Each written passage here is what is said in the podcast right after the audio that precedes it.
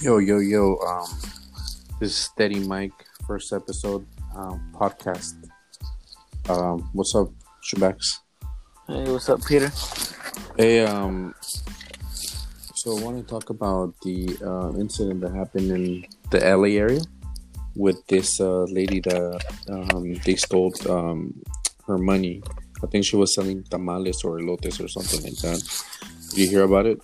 Yeah, I heard about it. It's kind of sad, you know, that you know that people have to go to this extreme where they have to kind of rob somebody that's kind of in the same position as them, where they're trying to find ways to either feed their families or you know make a make a living. You know, it's it's really sad to see that, that you know people are out there trying to harm the people that need it the most. Yeah, yeah, that's true. Um, and the the sad part is that they target you know those people because they know they'll be you know carrying cash with them, and you know they're easy targets because most of the people don't go and you know call the police. You know what I mean? Yeah, because they're they are pretty scared because you know a lot of them don't have papers and their status is not really good. So I think that's the main reason they are afraid of calling the police because they might think they might get in trouble with the IRS and stuff like that. But you know, in my opinion, people shouldn't be scared of that. You know, because the more you're scared, the more you're not gonna be able to do anything, and the more people like this keep on doing it. Yeah, and it's something um, you know with the Mexican Latino community. um, you know, uh, we grew up. I mean, especially if you grew, you know, grew up in the ghetto. I guess, I guess you can say that. Um, you know, you always know someone. You know what I mean? Uh, that you know is making food at their house and selling it, or they're selling tamales, or they're selling elotes, and most of the time is you know friends, mom, or uh, you know a neighbor or friends of a friends, and um, you know, it's things that you grew up with. You know what I mean? So when something like that happens, you know, you know, I got heated up. You know what I mean? Like, shoot, you know, it's not right. You know. Well, yeah, pretty much hits home. You know, because that's that's something we all grew up seeing, where people make food to feed their families, you know, stuff like that. You know, try to make men, um, ends meet. But you know, it's sad to see all this going on in the world you know but there's people have to try to make the best change. You know and the sad part about it is this lady might be in fear now. She might be scarred for life where she's not gonna want to go out and sell or she's probably gonna be scared. You know she might just do it less now instead of doing it probably for eight hours. Maybe she might do it for four or five so she might not bring enough money you know back home you know because this is not the only incident i've seen. You know i saw on Facebook or YouTube, I think it was, about the old Asian guy up in San Francisco where, you know, some guy stole their cans, and it was sad because, you know, especially me knowing more, you know, friends from the Asian descent that, you know, his dad is around the same age as him, and he picks up cans, you know, so he even told me that he felt bad. It was like seeing his own dad, and it's true. You know, here it's kind of seeing like your own family member or even your own neighbor, you know, because you know it's either she's Mexican or Hispanic, whatever it is. You know, you know it's something that is like close to you because it's from the same type of race, and that's the sad part about it because you sometimes put yourself not in her shoes, but in the shoes of her, probably her son or her husband or somebody in her family, thinking, "Damn, you know." Something worse could have happened.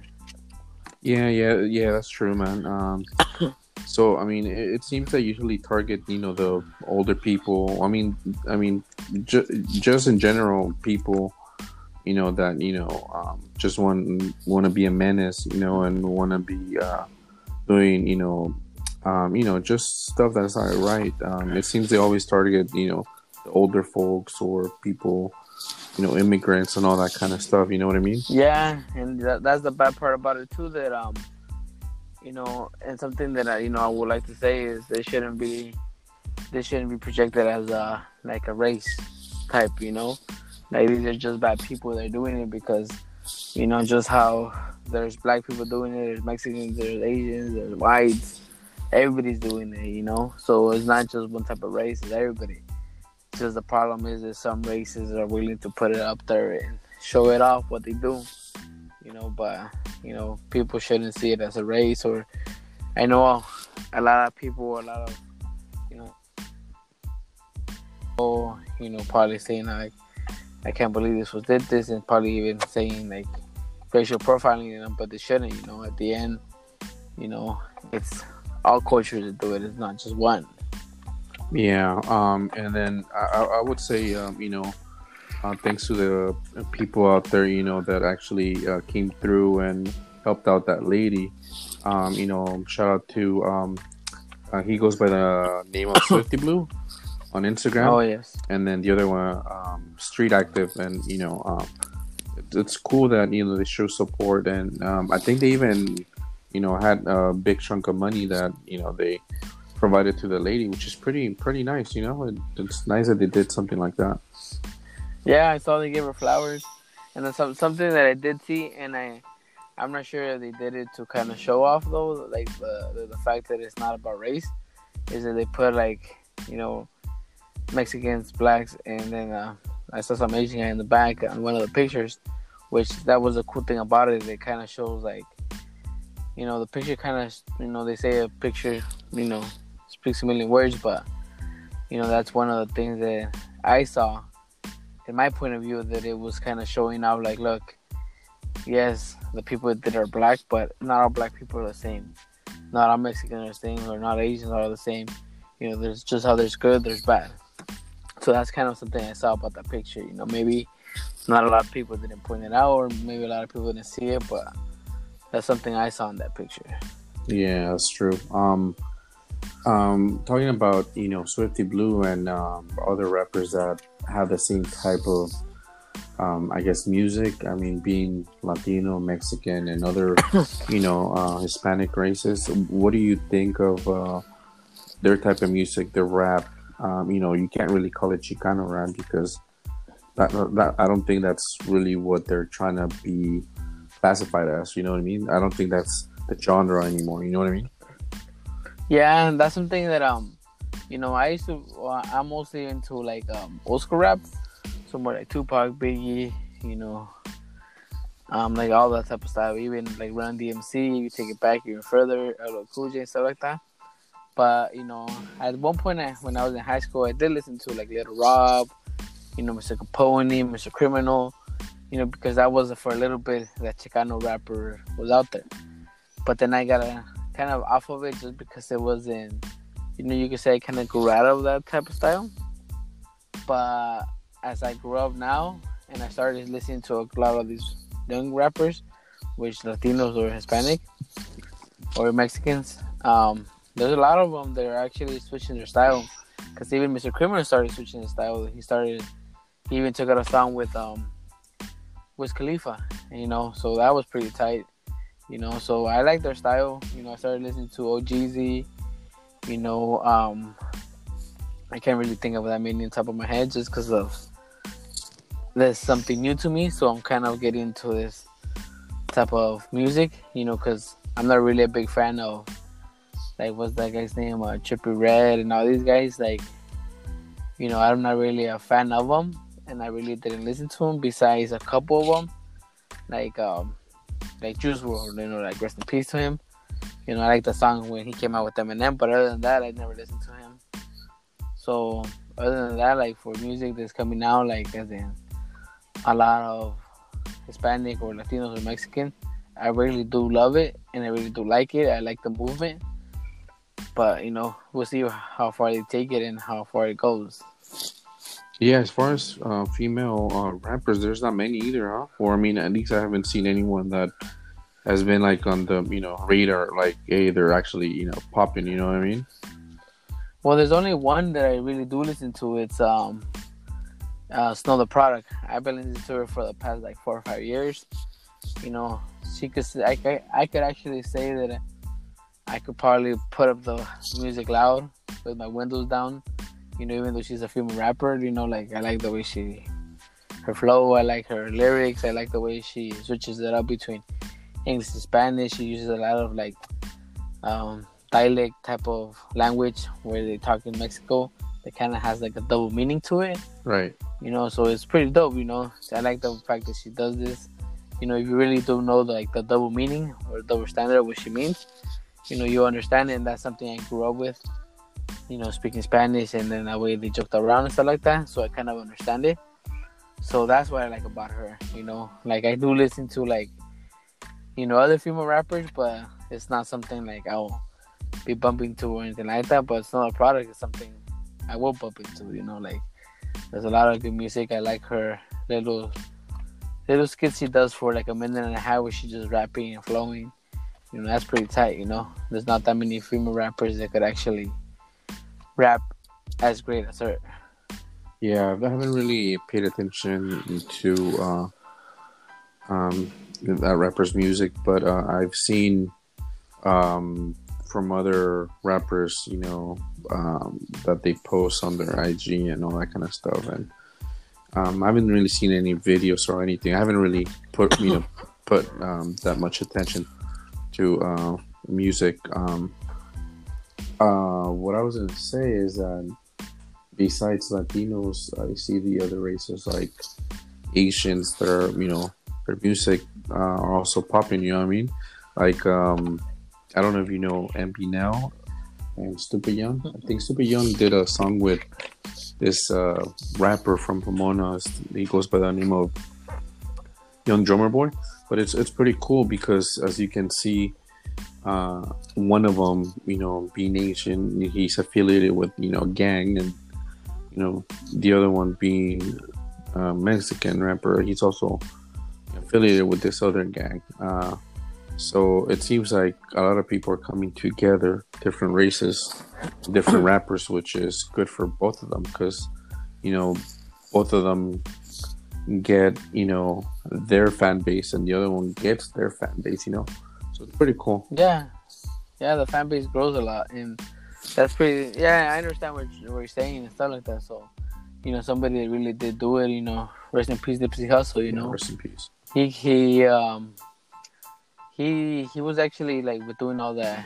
You know, when Mexicans came out and protested, he was there with them. You know, see, he united a lot of race, and not even only race, but a lot of like in his culture, like Bloods and Crips and stuff like that. Which that was pretty dope because as you could see, you know, when he passed away, you know, a lot of uh, races, a lot of people came together. You know, for his funeral, a lot of people went to his shop where he passed away, where they shot him you know, and stuff like that. And I thought that was crazy. You know, I never listened to his music besides like three or four songs, but I was never. It's not that I never liked his music, but it was mostly because of. uh I guess you could say I wasn't paying attention to the music because of where it was heading and who was out there. You know, I listened to Kendrick Lamar, J. Cole, and stuff like that, but you know, he was, you know, he was out there, but I just stopped listening to music for a great while you know, I was more into reggaeton and stuff like that. But that's the reason I didn't listen to him. But then I started getting after he passed away, I listened more to his music, which was pretty dope and more of the, the way he wanted to do it and what the marathon th- uh, meant. So and it was pretty crazy, you know. So you know, too bad he had a, he was taken at an early age, and you know, but hopefully, you know, he did bring a lot of cultures together a lot of people inside his culture, you know, together to understand that, you know, at the end we're all human beings. Yeah, that's true. Um, another thing that I noticed, uh, he was kind of like, I'm not, I'm not really gonna compare him with Tupac, but in a sense, he was sort of like Tupac if you think about it. But and Tupac was a little more, you know, wild than uh, you know Nipsey. You know what I mean? In that sense. No, yeah, well, well, yeah, it's just I think the reason you know Tupac was more wild, I think it was just because of Death Row and Suge Knight. You know, I think he wanted to be that person that was out there.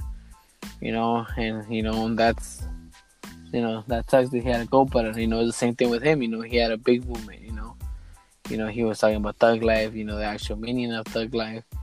You know, a lot of people hear it and say, "Oh, like thug life means like you're a bad person or you're up to no good, but you know, you really listen to what he says, you know, you understand what he means, you know. And a lot of music spoke to you, you know, like for me, you know, he it, it wasn't that he was going that I I could say oh I was going through the same things, but there's a lot of things he will say that it was like oh shit like that's the type of shit I'm going through right now or you know. So he has music for all type of people, you know, and that's the great thing about it, you know. That's why that's my number one rapper right there. Yeah, very you know one of my favorite rappers as well. Um, well, what do you think of the, you know, the uh, virus and all that? You know, what's your you know thoughts on on it? Well, my biggest thing is just people careful out there. You know, a lot of people are not taking it seriously. You know, for me, I work at a grocery store. I'm at the meat department, and I'm always in and out. You know, I always see people with masks now, with gloves. You know, being cautious. We have to constantly be cleaning the department. You know, just to make sure that we're okay. You know, we put our lives at risk. Well, not our lives at risk, but our health. You know, being out there and partly catching, you know, this virus ourselves by, you know, making sure that everybody has, you know, food to buy. You know, and you know, but people do need to understand that this is something serious. You know, there's a lot of people that say, "Oh, you know, the U.S. started or China started it, or it's on purpose or stuff like that." You know, people do need to start seeing. Maybe they don't believe it, or maybe not see it. Maybe they should go to a hospital and maybe see other people that are in there. You know, I don't think that they should listen a lot to what the news had to say. But you know, maybe sometimes even go out there and and check it out yourself to see how people are are acting or how people are you know because this is something serious you know people are not taking it seriously people out there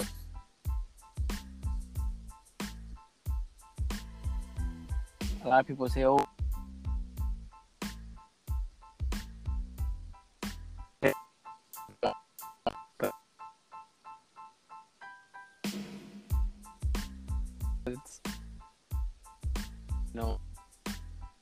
you know, I won't be able to them until either or they're not, you know, they don't come back. And that's what things people don't understand that, you know, me as having kids, um, maybe, you know, I have to sanitize myself. I have to put lights all over my body before I walk in the house, just because of the fact that I'm scared of maybe my son getting it. You know, he always had problems with breathing you know, or even my other kids, or even my wife's grandpa's here. You know, those are things that people don't understand, don't get. That they need to for themselves, but for the elderly, for kids, you know, for people that are not healthy enough to fight the disease. Yeah, that's that's true. We gotta be, you know, be safe and um, I guess use precautions in order for us to you know stop this virus. You know what I mean? It's already been a few weeks, and um, I guess more and more. Uh, I guess uh, people are being tested and you know being tested positive, and you know a lot of deaths out there. But you know I think we can you know stop it if we you know just take precautions, stay home, and you know do our best to keep you know ourselves and our families uh, you know safe. Yeah, because like people like think it's a joke or people don't take it seriously. You know, people just need to start realizing that this is for real.